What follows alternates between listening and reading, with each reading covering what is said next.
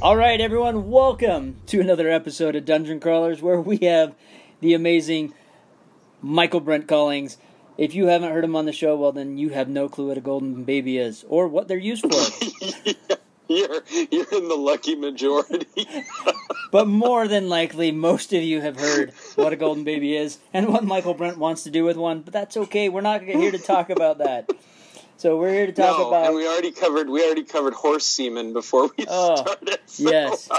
Um, to be distinguished from being covered in horse semen, which is not okay. not not okay. No, not at all.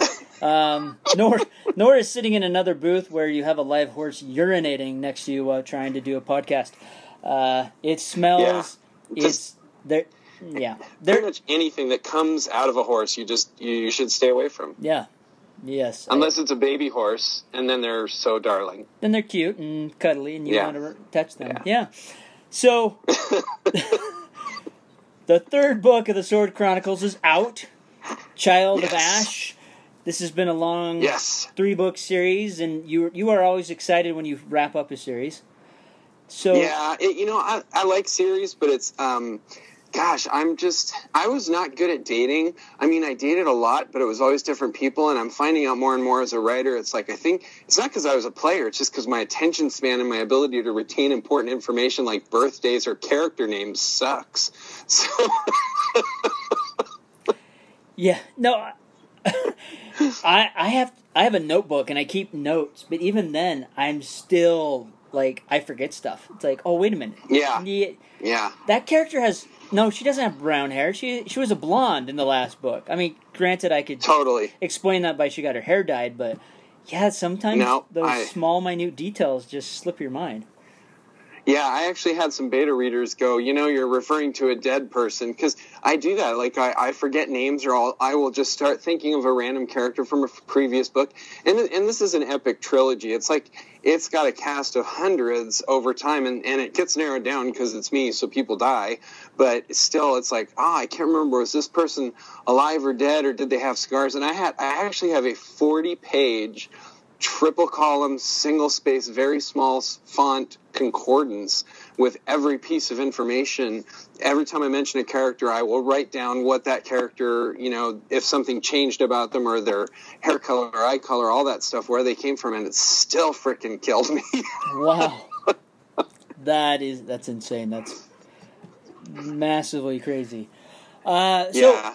you know what that I mean that does bring up a good question because what do you do? Because you, you pump out quite a few books every year and you, you're Yeah. you've kind of moved back and forth like you know predators just came out and you have those characters.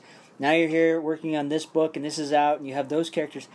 How do you keep those separated? Uh, you know, especially when you're working on multiple books like that Well, so that's the thing is I'm not really working on multiple books. I'm pretty I am a fairly monogamous writer. I mean, I'm a serial monogamous, but I I mostly just work on one thing at a time. So the what it what'll happen is like I'll, uh, when I was writing Predators, um, which is like you mentioned, the last book I released, it came out three months ago, and by the time I was two thirds of the way through that, I knew my next project was going to be to finish the Chronicles, and so I kind of I didn't really um, think about it or write about it or you know prep particularly, but it was in the back of my head, and I think my subconscious was sort of percolating, and that's really helpful because then when I finished Predators and I closed it down and I moved it to the back burner, and you know you still because I'm an indie, so I still have to do marketing, and I'm still sending out emails about predators but that's kind of empty brain work a lot of the time. And so it all basically was the equivalent of downtime for my brain to just sit there going you know, well, emails are really boring. So what can I think about? Oh, I know. I'll think about Sword Chronicles. So by the time I started outlining, I had a fairly good sense of where I was going to go, at least for the first little while. And that's pretty typical for how I work. By the time I'm winding down a book, by the time I get to the end, there comes a point like, I don't know for every writer, but most writers I know, there's this point kind of towards the end of the middle where you're like, this is it. This is the one where everyone discovers I suck. And because I have no idea how I'm going to end it or, you know, write myself out of the corner I wrote myself into. And then it breaks and it works. And then it's really easy. In the last hundred pages, it's like, oh, I know exactly where everyone's going and I know what they're doing. And it, and it just frees up a lot of brain space for me to start toying around with whatever the next project is going to be. No, I, I, you know, I will be honest. I'm glad to hear that you still have those moments where you're like, man, they're just gonna find out I'm a fraud and I suck because I, oh, every time. You know, my second book's coming out in June, and I feel, you know, I feel like that like all the time. It's like, man, this is, this sucks. They're gonna okay, read so this and they're thinking I'm just some idiot that just decided, oh, hey, yeah. I'm gonna write a book. Yep, and and it never. I don't know about everybody, but for me, it never goes away. I mean, like I've had a lot of people write read my books, and and I do okay. And to this day, when I'm like, I will be at a signing, and people are there to have me sign their book. And when they walk up and say, "I read your book," my immediate impulse is to lean back because what if they're gonna hit me? Yeah. yeah, my, my first thing is like, really? I, I you know I have yeah. a I have a neighbor. Um, he has told me he's read my book 31 times, and every one of my every time he comes and tells me that, I'm like, really? Are, are you sure? And, and it's not to like say that I suck, but it's like, really, you've you've liked it that much that you've read it that many times, and like he keeps yeah. coming to me like, dude, does this happen in the second book? What about this? And I'm just like, yeah, you're gonna have to wait. I luckily yeah. I, I can honestly say some of the things he's asked me about is like, ooh, that's a good idea. I'm, I'm i never would have thought of that, but that's excellent, and I will steal it. Yeah. Well, that's that's the secret between a mediocre writer. I think it was Sir Laurence Olivier. He was talking about actors, but it applies. He said mediocre actors borrow from other actors. The great ones steal and make it better. Oh. So stealing is part of the job. You know, you, I mean, you don't want to take people's concepts, but you see something they they almost did right, and that you know, like I tell people, I love going to see crappy movies when I'm having a day where I'm just not feeling it because there is nothing that makes me quite as animated as seeing a great piece of storytelling and going, man, I want to do that, or a really crappy piece and going, oh, I could have fixed that so many ways. Yeah. no, I mean, there's been several movies I've sat and I'm like, that's really cool. I need to do something in one of my stories that's like that. Yeah. Better. Yeah. Yeah. Yep, there's there's you can get creative ideas anywhere and, and that's one of the fun things about being a writer too is it's like you take your office where you go. You take your your office is your brain and and you get to power up that particular computer anytime you see something interesting, which is I mean it's so fun and that's one of the neatest things I think about being an author is actually you get an excuse to engage your curiosity because I think as we get older, like it costs us more and more to ask questions because we don't want to feel dumb or look ignorant or have people not respect us. But if you're a writer, you can walk in and be like, "This looks really cool. Can you tell me about it?" Because I write books, and they're you know people go, "Awesome." Yeah. yes, and uh, and I do know I'm probably on some list now because of my Google search, and I'm sure you are as well. Oh uh, heck yeah! Oh my gosh, I, I never thought it would be that bad, but it's like, ooh, how do I make this work? And then you Google search it. Yep. It's out there. Um, yep. Oh, okay. So here's my here's my awesome search history story. It's not well, it's a little about search history. So I will work um, I don't work at home because I don't want my wife to divorce me, and I think she would realize what a horrible person I am if I was home 24 seven. So I go to like McDonald's or I go to Starbucks or just wherever has a Wi-Fi and some soda pop I can refill once or twice. So I went to McDonald's this one day and I'm writing a screenplay in which um, the main character is getting tortured. And so, but I didn't want to do, you know, electrical outlets and stuff that you see kind of every day. So I, I'm like, I'm going to go old school. And I started researching medieval horror or torture methods. And the two disturbing, most disturbing things were, first of all, how many websites have that stuff, and second of all, how many of them seem to be run by teenagers. so I'm researching this stuff though, and it's and it's it's actually really fascinating. I'm looking through old online. I'm looking through old illustrate or uh, illuminated manuscripts, you know, the beautiful ones that priests would write, and and and some of them are about really specific, like Inquisition here's how you break a person. So I'm looking at these, and then I realize I'm in the executive section. You know, some McDonald's think they're like, we're going to be sexy, and they put a little area that they're like, this is for Wi-Fi. So I'm sitting in their little executive section, and I realize their executive section is right next to the ball pit. So I am looking at some dude getting, you know, something shoved up his keister and coming out of his mouth, as seen by a 15th century monk and these little kids are playing.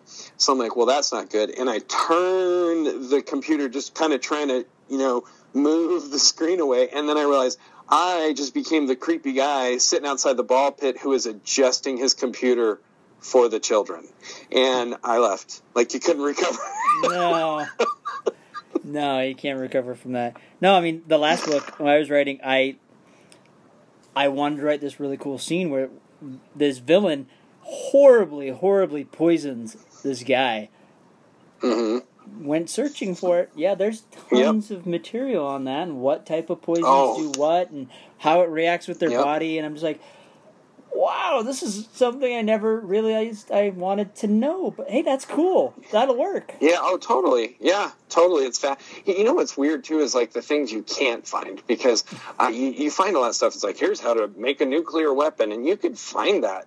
And then uh, for uh, my Colony series, which is a zombie series, and the main characters get on a uh, train at one point and they're traveling around, and it's all set in a specific location. So I am following actual landmarks, and I was like, I want to get the train stuff right, so I'm gonna look up the train route, and I could not find it because that's hard target infrastructure stuff. So there's you cannot find like the layout of the railroad tracks across the United States. The, the only way you can do that is to, you know, follow them in a car or walk them and do your own mapping because they just don't show up yeah. in search results and stuff. And then I reached out to some of the train companies and though most people really are receptive if you're like, I'm a writer and I want to write about this, they love showing you stuff. But I called these train companies and man, I was expecting Homeland Security the way they reacted.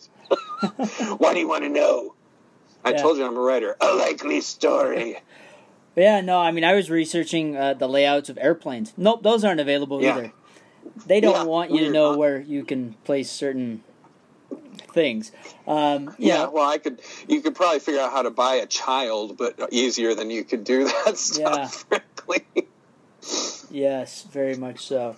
So yeah. let's talk about Sword Chronicles because we kind of went away from that, which it went so dark. It, it happens. So yeah, I'm, yeah, it's it, it's been fun. I'm really glad. I am glad it's done because it's it was a huge series. It was, you know, each book was. It, it got into Brandon Sanderson lengths at times, and I'm not someone who typically writes books that are that long, so I had to do some cutting and stuff to keep it at the level that I like. But um, it was a lot of fun. And I one of the things I like best about it was it's a hardcore fantasy book for one book, two books, and the very last line of the second book, you realize you're in a science fiction world. And the whole, so it moves from superpowered people who have these gifts, these magic powers, and they all have these amazing abilities. And then in the third book, they're talking about genetic drift and uh, you know gene modification and stuff like that. So you find out you're in a very different world than you had assumed for the first two. It starts out as a very, you know, kind of a in the Tolkien epic quest kind of. Uh, uh, legacy or tradition, and then by the end of book three, you are in a Star Trek episode, and I had a lot of fun with that. That that sounds like fun, um, especially when you you kind of like pull the, the curtain out and you're like surprise um, yeah, haha. You thought you were reading fantasy, but I tricked you, and you really do like science fiction. Yeah. Uh, you know, and they they both have their great places. Uh, I love science fiction and, and fantasy, both in their own realms. Um, yeah, you know they've yeah. got great points. You know that's that's the reason why people love Star Trek or they love Star Wars. You know, some people. Yeah. It, it depends on whose nope. camp you're in, uh, but yeah, you know, I like them both. I'm very Catholic. Yeah, that's okay. That's okay. that's okay. Yeah. But honestly, I, I'll admit there's nothing more cooler than a, a blazing sort of light that cuts through everything compared to a phaser. It just it does Yeah. and a tricorder. It just doesn't work for me, but that's okay. Yeah, well, you know, uh, Star Trek is Star Trek is the hunt for Red October in space. I mean, and and that's cool, but submarine warfare and chess games are a very different creature and and they do have a more limited audience, and that's why Star Trek has never been quite the huge sprawling extended universe kind of thing.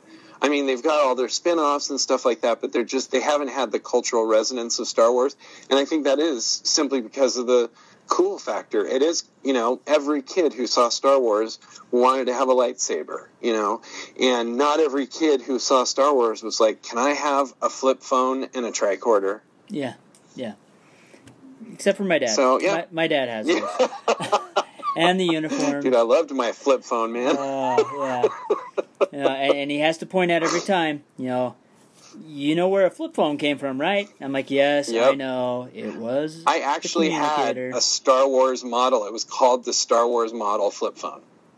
I mean, Star Trek. Or Star Trek. Yeah. Star Trek, rather. Sorry. Yeah. Well, I'm sorry. Please don't beat on me, loyal fans.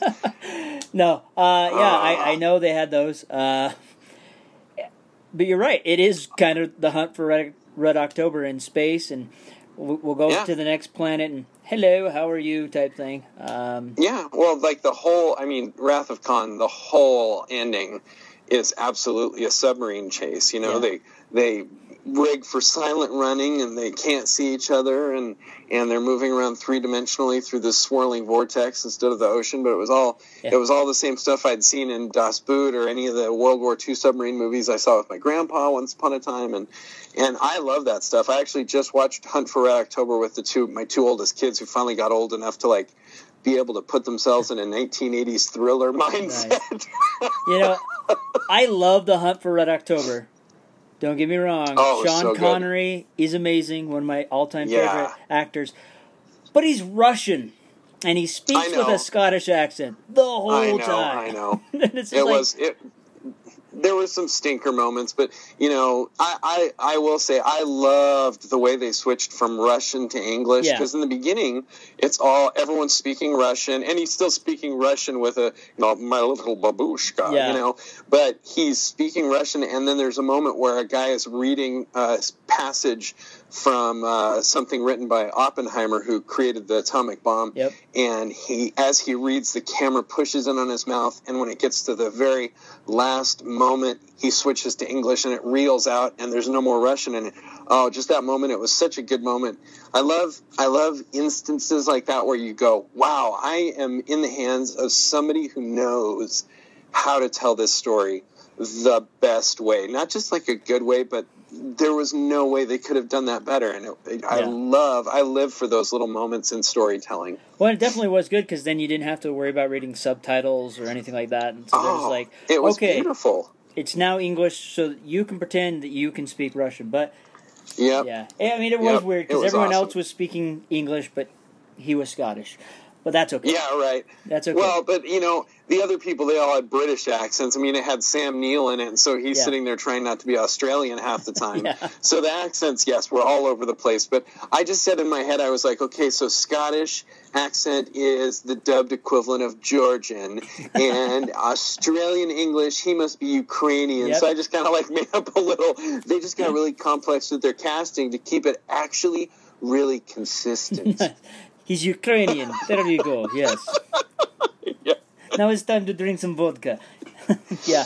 Oh, Uh, now I'm gonna have to go watch that movie again. Uh, yeah. It, it's a classic. Uh, there are some movies that I just love to watch, and my kids just shake their head like Highlander. I love Highlander. I don't know how many times I can Oh my gosh. not watch that Dude. movie, and my kids just walk in and go like, "Really, this Yeah. again?" It's like, Well- how can you not love this? Because it's terrible. I love it too. but like I remember I was watching TV and it comes on and my wife and I had just been married about two or three years, I think, and I go, Come here, you gotta watch this is the best movie ever. Guy lives forever unless he gets his head chopped chopped off and she's like, Sounds great and I go, Sword fights in New York So she sits down and she was actually getting into it um, because she's awesome, you know, until the love scene kind of happens and there's that awful song like you want to live Yep. forever and she just like that was it. She went, uh, and we're done. She she just couldn't hang with that Yep. music. Yep, Queen comes in. I mean, the rest of the soundtrack is awesome, but yeah, that was kind of. Oh man. Yeah. And that's another one, Sean Connery. He's an Egyptian Irishman. like he, I lived 600 years ago in Egypt and was given this samurai sword by the queen of the night. You know, it's Yeah. like, wow, you guys really didn't check your geography at all. Yeah. and he's, okay. he's like an Egyptian named Ramirez who speaks with a with a Welsh accent. Yep. It's great. Yeah. Well, he's traveled around a lot. Yeah. Yeah, yeah. You pick up accents and and you know skin color. I Yeah. guess. yeah. But Sean Sean Connery, how? Yeah. You, you just let him do his thing. Uh, yeah. too bad he, was doesn't awesome. act anymore. I, he, he would have been an awesome Dumbledore. You know. Oh, he would have been better than what's his name? Who was the second one? The first one was Richard Harris, Yeah, right? Richard Harris, and um, he was fantastic. The second guy, I never could get behind. Yeah, what is his name? I, I, I, everyone knows I'm not a huge Harry Potter fan, so that's not too amazing that I don't know it. Uh, I'm, yeah. Hey, not to interrupt your awesome interview, but you're, uh, I, I'm hearing a buzz. Is it is it messing up on your side, or is it just me? Uh, I'm not hearing a buzz, but it Oh, could back. be something. You're back. Oh, you can hear It me. Okay. All right. Yeah, it went Oh, away. Okay, so back to so the thing with Dumbledore that ticked me off. The first Dumbledore was so good because he was just he knew everything. You could not Yes. outmaneuver Dumbledore, and he had there's that Obi Wan Kenobi, not even Obi Wan Kenobi. Like he had the Yoda thing going. Yoda was just always calm because he knew whatever was going to happen would happen, and he would and could deal with it. And then the second Dumbledore came in, and he just seemed like a pissed off ex hippie who realized that flower power didn't work and never quite recovered. He, it's just the whole look of him and his attitude, and he was always barking. And I was kind of going, man, I would have bailed if I was Harry and you know for Dumbledore too. Yeah. yeah, it was Michael uh, Gambon who played the Yes, other one. yes. But I don't know. And I, he's a good actor. He is, and you know, I know with the the Fantastic Beast, Jude Law as him being younger. oh, nailed it. Yeah, definitely did a great job. But he looks more closer to Richard Harris than uh, Michael Gambon. Yes. So it's just kind of like played it like Richard Harris too. yeah, and it's kind of like wow, Dumbledore really aged badly between know, year two and three. Yeah, but you think he that was like a hundred years later. So I mean, if you think about the math, he's doing pretty good. He looked like a pretty spry eighty year old, and he's like 114. True, according to that timeline. yeah. I, I would like to be able to be that spry at 114.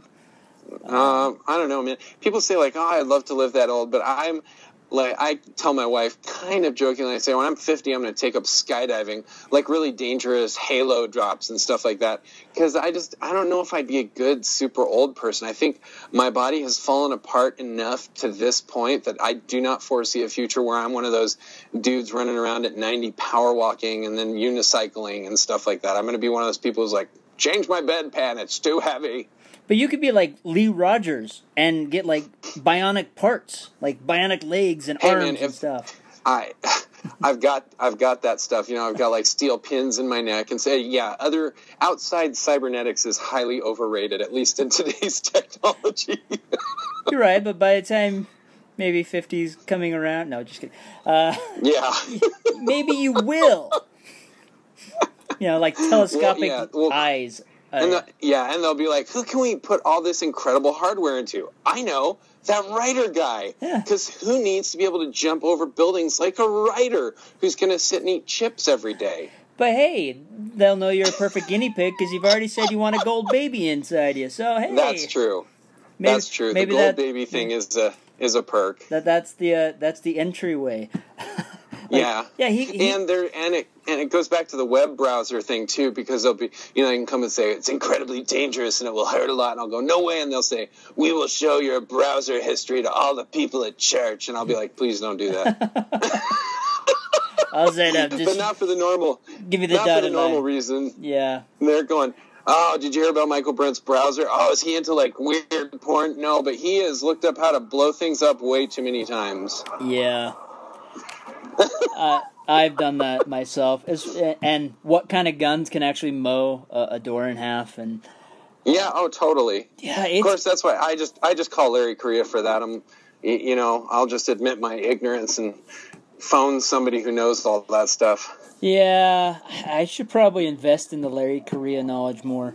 Um, We we I get to tell everybody. I, so if you don't know Larry Correa, he is a very successful author. He writes a really cool series called Monster Hunter International, and he writes an even better series, which is less well known, but it's his like masterpiece. Um, the first book is called Son of the Black Sword. And so he's a big gun enthusiast. He used to own his own gun shop. He wrote Yeah. literally the most shared piece on gun control in internet history. And um, and we went shooting, and I outshot him my second time ever shooting. wow. Gr- Yes. Now, granted, he had a severely sprained wrist, and he was shooting with his wrong hand on the sprained wrist. But Hey, the point a win is a win. On my second time ever, Yep, you can say you outshot Larry. That's a win. hey man, totally. Hey, you know what? The Olympics, the gold medalist is the gold medalist, and it doesn't matter if the guy who's usually better hurt himself the day before. Exactly. He's still the freaking gold medalist. Yep, that is true. That's that's like it. You know, the Xbox achievements that pop up. You know, you had beat Yeah. Larry Correa pop up right over your head at that at that moment. Totally. And he's fun too because when we went and shot, it was really cool because. Uh, you know, I'd never shot before. He took me my first time, and and um, and he said, "I'll bring some guns." And and you know, I know what guns are because I watch cop shows. Yeah. And uh, he goes, "What do you want to shoot?" And I said, "What do you got?" And I expected he'd, you know, pull out a couple guns, or he'd even do the kind of action hero thing where he pulls out a gun from his pocket and another gun from his holster and another gun from behind. Well, he pulls out this satchel and he and it was like a scroll of guns. He just unrolled it across the table, and there were 15, 15 guns. He goes, "We'll start with this one, which is you know the 22, the little one," and it went all the way up to these very awesome, large scoped rifles, and uh, oh, it was so fun. We had a good time. Tell me, at least you got to fire a Desert Eagle. I did. Nice. I did. Hey, and that that one was actually anticlimactic because you hear so much about those. Like it's got a pretty big kick, and I went, meh. I mean, I I for better or for worse, maybe it's my inner psychotic, but I did not have the gun fear that a lot of people have. I didn't stress about it. I was just like, so how do you do it? And he showed me, and I shot, and I you know I hit the target every time. It was not a huge, scary thing. I really had fun.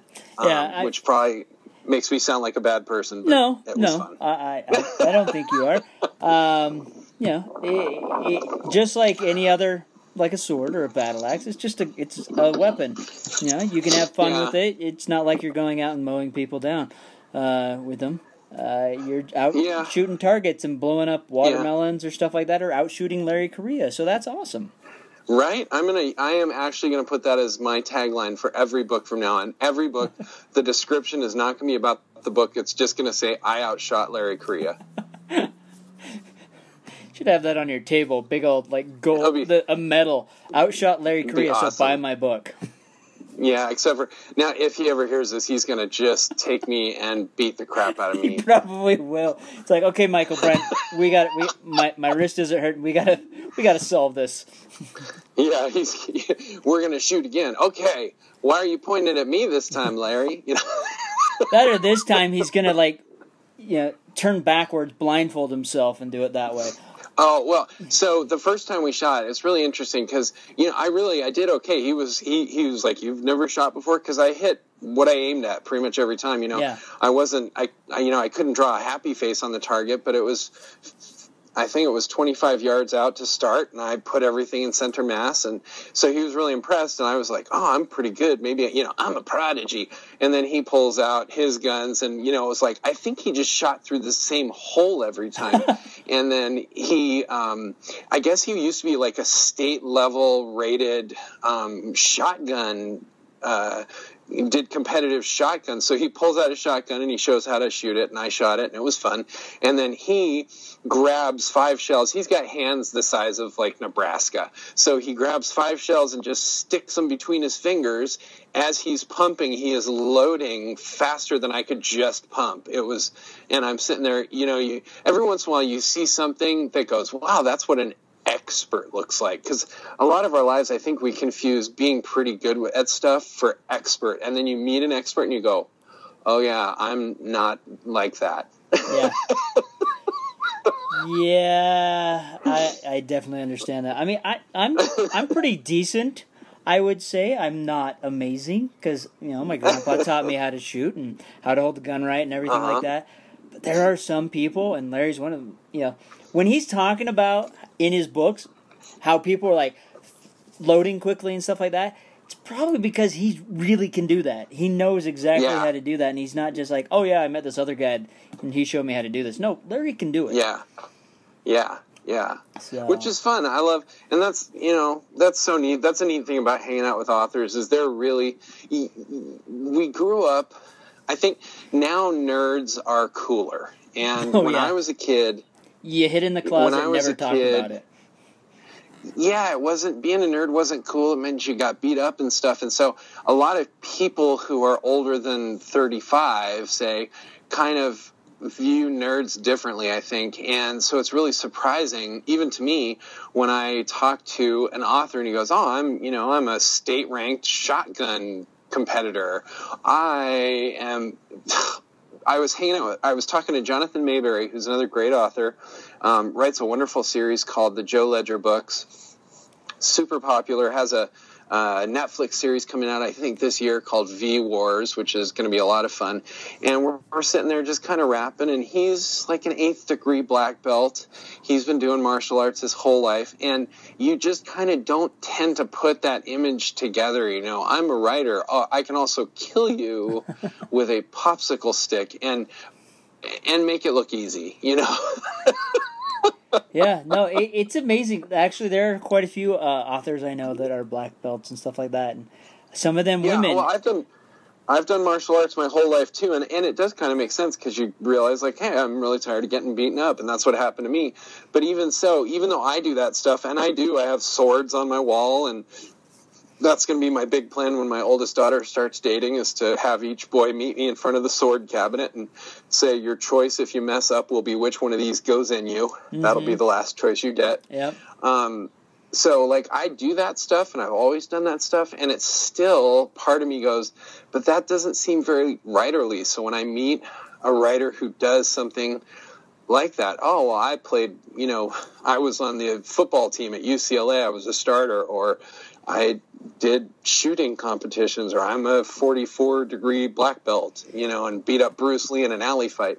It just still seems kind of weird, but but it's not. Authors are really cool people and they're interested in all sorts of different stuff. And that makes them endlessly fascinating because they're always, you know, it's not somebody who's going to come up and say the same thing typically over and over and over again. It's going to be a new thing every day depending on what they're writing about or reading about. And Yeah. I, I think that's just such a privilege to live a life where I get to, I get to research and educate myself on whatever I feel like that day. Yeah, I mean, it's a job where you never stop learning, kind of. Yeah, yeah, Um, yeah, not at all. And it's it's fantastic. So hopefully enough people buy the Sword Chronicles book so I can keep doing it.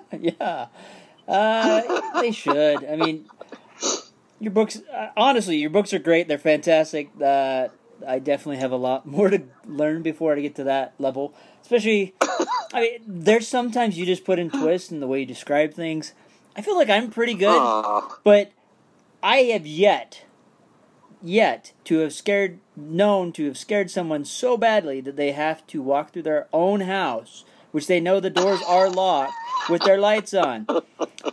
So, yes. So I'm I'm talking to somebody at a at a convention, and this other guy kind of walks up behind her, and and he just out of nowhere he says, "That book scares me so bad. I was reading it, and all of a sudden my gun was in my lap, and I I wasn't sure."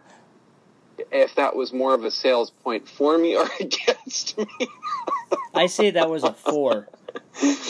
she did buy the book, and he he's a cool guy. I say it jokingly, but I you know I'd met him before, and and we became friends and stuff. But oh yeah, he said the first time I read your book, I'm reading it, and it was terrifying. And I looked down and I realized I had kept reading the book, gone to my gun cabinet, unlocked it one handed, and sat with it on my lap because I was terrified. Wow. No, I mean, I grew up watching horror movies like nonstop. They normally don't affect Uh-huh. me in any way, shape, or form. I read your book and I end up like sweating bullets, or it's like, oh, I start looking out my windows and stuff like that, walking through my house with the lights on. So, I mean, that's great because I don't normally get scared. So, I love that because it's something that's actually terrifying Yeah. enough that it's like, okay, It, it is I fun. I bought into the story. I bought into what's going on, and it's terrifying me. I'll watch like oh, well, that makes me feel good. yeah, I'll watch movies like The Saw or Nightmare on Elm Street, and I'm just like, this is stupid. Why did I pay money to see this? I mean, I went and saw The Ring, same Well, thing. you know, well, it's because you know why? It's because you're.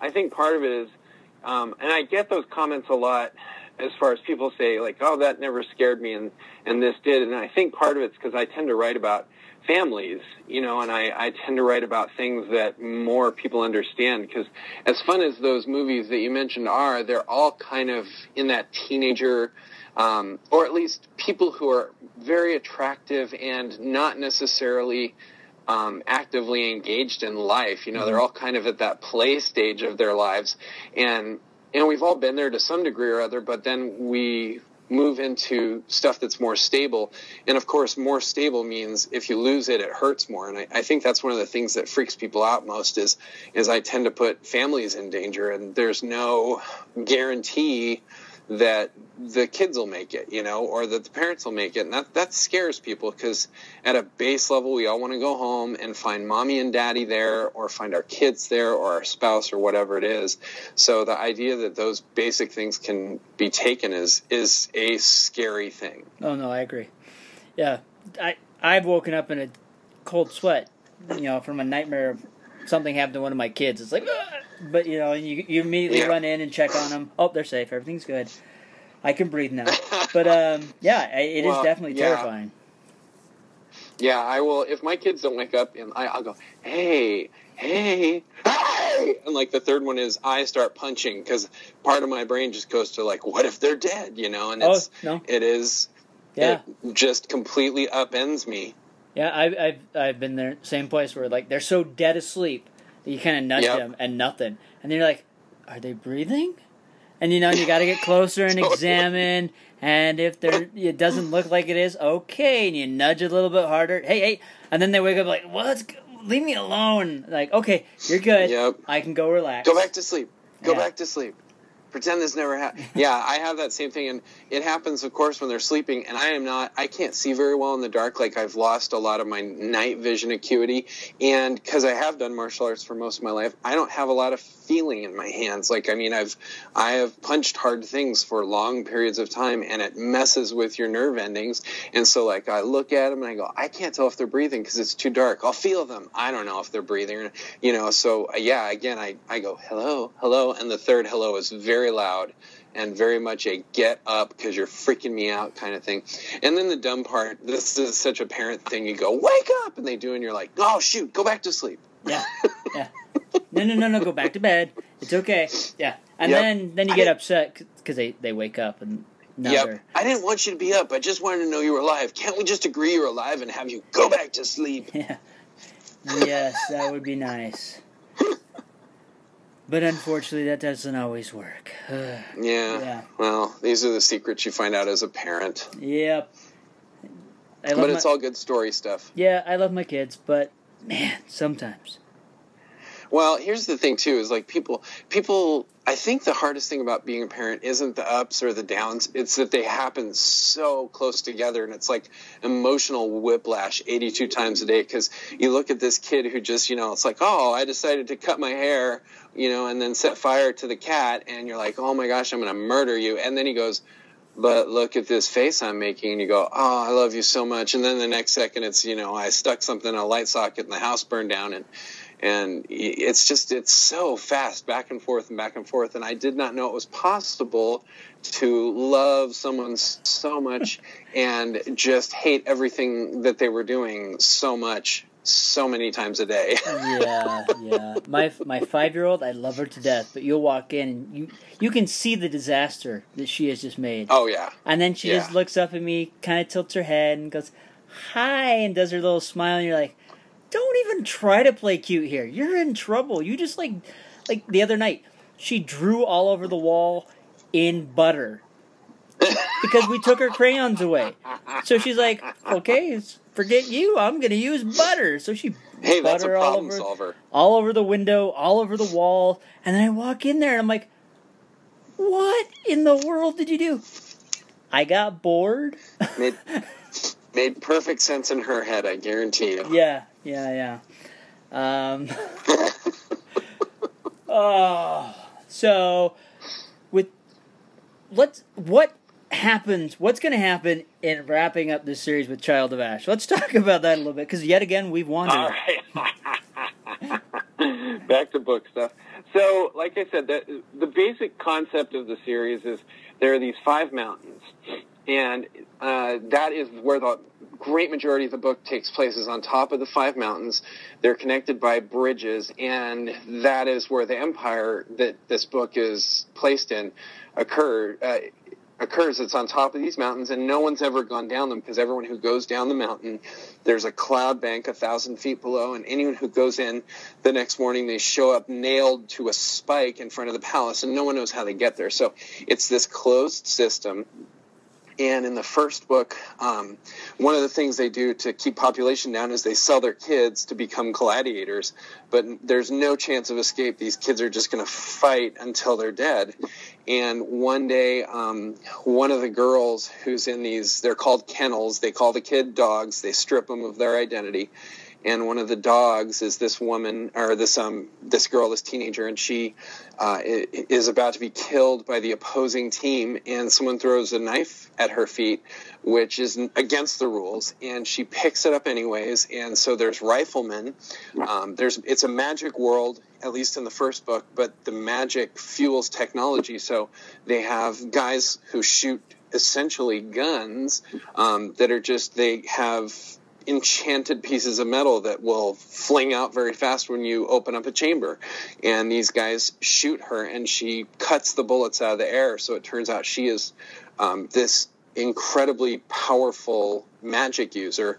Um, and she becomes an assassin for the Empire, kind of keeping order and keeping things in line and, and of course finds out eventually that she might be fighting for the wrong people and you know the rebels that she's been hunting and killing might be the good guys. So the first book is sort of just her journey finding out what she is and who she is. And then the second book um, they have fixed some things. And the problem with fixing things is it always causes more things to break. You know we can never get to a point where everything's just hunky dory because there's always unintended consequences to actions. So the whole second book is dealing with unintended consequences of everything in the first book, and then and then at the end of the second book, like I said, it kind of pulls the rug out and says, "This world that you thought you were in, it's much bigger and it's completely different."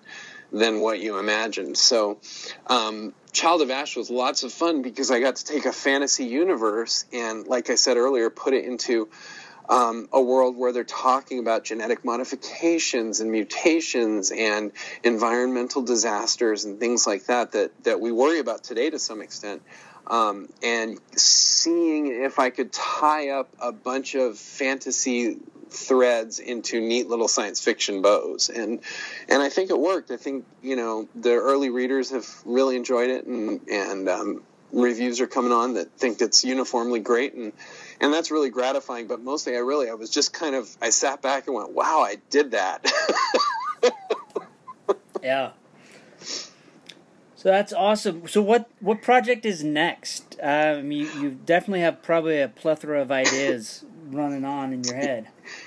Um, next up, I am going to do a piece called Scavenger Hunt, and um, some people uh, go on a game show. It's it's one of those reality TV shows kind of thing, and and they're given scavenger hunts. So there's going to be five or six players, and they go to the first house. And they each have like a little Apple Watch that flashes what they're supposed to get, and they say, you know, can I have a ball? And the second house, their Apple Watch says, you know, get a toy. Can I get a toy? And the third house, it flashes and says, steal something worth ten thousand dollars or more, and it very quickly becomes. Uh, a very different sort of game that brings out the worst and the best in them. Okay. Sounds extremely interesting. Um, because there could be a lot that happens. You know, who knows? They might Yeah. get a message: kill your neighbor. Um, It, yep, stuff like well, yeah. One of one of the houses is not going to be a big spoiler, but one of the houses, the thing they have to find is a dead body, and and very quickly realize that there are no dead bodies in the house, so they might have to make one. Oh wow, yeah, that's gonna be fun. Uh, yeah, it's a happy story. Yes, it sounds like a it sounds like a joyous trip to McDonald's to go get a Happy Meal. Uh, yep, yep, yep. Pretty so- much. Well, but they all they all kind of are. I mean, even the ones that there are. I write books that do end badly sometimes, but I tell people, um, you know, they're books that still are hopeful because, uh, first of all, for horror to matter, it has to exist in a universe where there's a real thing called good and a real thing called bad, and and so that reminds us there are good things out there. And the neat thing about books scary books in particular, I think, is even in a book where everybody dies and it says the end, it's a lie because you close the book and the end just means time to start a new story. And I think that has a real value in our lives, knowing that no matter how dark things get, the end really rarely is the end. Usually it's an excuse or an opportunity to start something new. And very often that new thing is brighter and, and nicer than what we already enjoyed. Yeah. So, one one more question: Is there ever going to be a sequel to the con book, where all Oh, sorts of oh, craziness was happening? Yeah, happening in the longest con. Would love it. Um, so, for those of your listeners who don't know, I wrote this story called "The Longest Con," and the concept is everyone you know knows that people go to comic cons and dress as monsters, but what you don't know is monsters go to comic cons and cosplay as people. And the problem, of course, is that monsters tend to eat and murder real people. So the con organizers seed sort of like undercover air marshals throughout the area. And those marshals are in charge, they're called wardens, and they're in charge of keeping the peace and keeping murders from happening or solving the murder and punishing the monster when they do. So that's kind of the the concept. The fun of it, though, is that all of the main characters are friends of mine who are big name authors um, who play the main parts in the book. So Larry Correa is in it as a supernatural arms dealer. Um, Kevin J. Anderson, who writes, you know, Star Wars books and and Dune books, and he's a fantastic author. He plays the essentially most powerful wizard in the world, and Orson Scott Card's in it, and um, Dave Butler, Mercedes Yardley, just lots of fun people. And so, yeah, I'd like to do a sequel.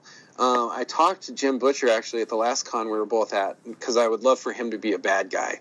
Um, and and he's got this really big luxurious mane of hair, so I. I was kind of toying with it being a, a wig secretly, and he's bald, kind of a Lex Luthor guy. um, because that's part of the fun. Like Kevin Anderson eh, plays this mean guy in the first book, and it was playing against who Kevin is because he is probably, if Super anything, nice he's guy. too nice. He's Yeah. one of those too nice people. and then, then you made like Dave Butler a giant robot that licks things, if I remember right. Yes, so Yeah. he's he's an enchanted. He he does not know magic exists. Dave is is a is a pretty successful author too, and he's brilliant. He literally, I can call him and go, "What's up?" and he goes, "Oh, I'm just reading a book in Etruscan," you know, know. and um, he's just super brilliant. So I thought I'll make him a forensics kind of machine uh, that can pick up monster DNA, but that wasn't quite fun enough. So I made it that he's enchanted, and he, it only works when he's enchanted. And the way he tests things is by licking them. So he's constantly going around licking body parts and trying to pick up DNA samples by licking random strangers, and that was a lot of fun. Uh, Dave's a really good friend of mine, so it was like I got to call him up and be like, "Dude, you are gonna crap yourself when you read this." It, it was a great book. Um, so I, I would love to see a sequel. Um, know, Yeah, I'd have to stick you in it probably, huh? I I would not say no. I would definitely not say no. Whether I die or live, completely different story. I don't care. But and it- I'd red shirt, yeah. yeah, well, it fits. I'm I, I have red hair, so yeah, Yes. yeah. There you go. That would be awesome. Yeah. So, long answer, short question. Uh, yeah, I would love to do it, and, and hopefully I will get around to it. Um, being my own pub- publisher and marketing guy and indie author, and there's always kind of a question of what do I think is going to sell next? What do you think? What do I think my fans need and want? And and and that's a very fluid thing. So I, it's hard to plan out much beyond the next two books and things get real hazy at that point. But i would definitely love to return to the world. That was one of the most fun fun i had. And i'm one of the characters too. I'm the main i'm the warden who has to solve this murder and i'm constantly in over my head which is pretty accurate to reality. So it was kind of fun to, to vent that stuff and i got to be really sarcastic and snarky in the book Nice. and it was it's a fun book. Yeah, definitely is. So, where can I, I'm sh- for those that uh, know you, they already know where to find you. But those that don't know you and have enjoyed our conversation and are like, okay, I need to read what this guy, this crazy guy is writing. Where can they find you? Um, so the easiest way to find me is either my website, which is called writteninsomnia.com.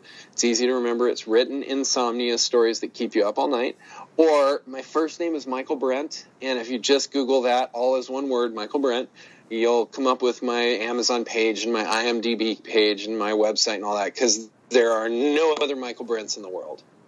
Which that's good. You know, Yeah. Oh, it makes makes me easy to find. you know it's when awesome. you when you're Dan Wells, you go to look for him. You find uh, a weird, crazy Eight underwear million. model. there. No, well, that's me too, but. You secretly, yes. Yeah, it's my double life. I will tell you though that trying to figure out because I design my own book covers and trying to figure out a cool way to write Michael Brent Collings is a, was a bitch because it just takes up so much space. Yes. I, I can see that. Maybe just come up with a really cool MBC logo. Not, not NB, but MBC. Yeah, Uh, I actually toyed with that because, and, uh, and honestly, if I had it to do over, I probably would. I'd go like full Cher or Madonna, and I'd just be Michael Brent. Yeah. But I've already branded myself as Michael Brent Collings, so I'm, you know, I dug that hole, and now I have to stay in it. That's okay. You know, but you could be like Prince and just like, hey, I'm reinventing myself. So I'm now the weird oblong symbol on whatever keyboard. Yeah. Yeah, I'd be the artist formerly known as Michael Brent Collings. I think that would take up more cover space. More cover space. oh, that could just be the whole book title. yeah, right. The artist formerly known as Michael Brent Collings. That would be a longest con sequel, definitely. Yeah, that might be awesome. so, all right, folks. Uh, there are so many books I can't even list them off uh, that Michael Brent has put out. Uh, just look them up; they're all fantastic. Uh, like we talked about earlier, there was Predators that recently came out. Uh, there are all three books of the Sword Chronicles available to you, and so much more, uh, like the Colony series. Check it out. Buy some books. Uh, make Michael Brent happy, and then get that crap scared out of you because it will happen. So, with that said, we're out of here. Thanks, Dan.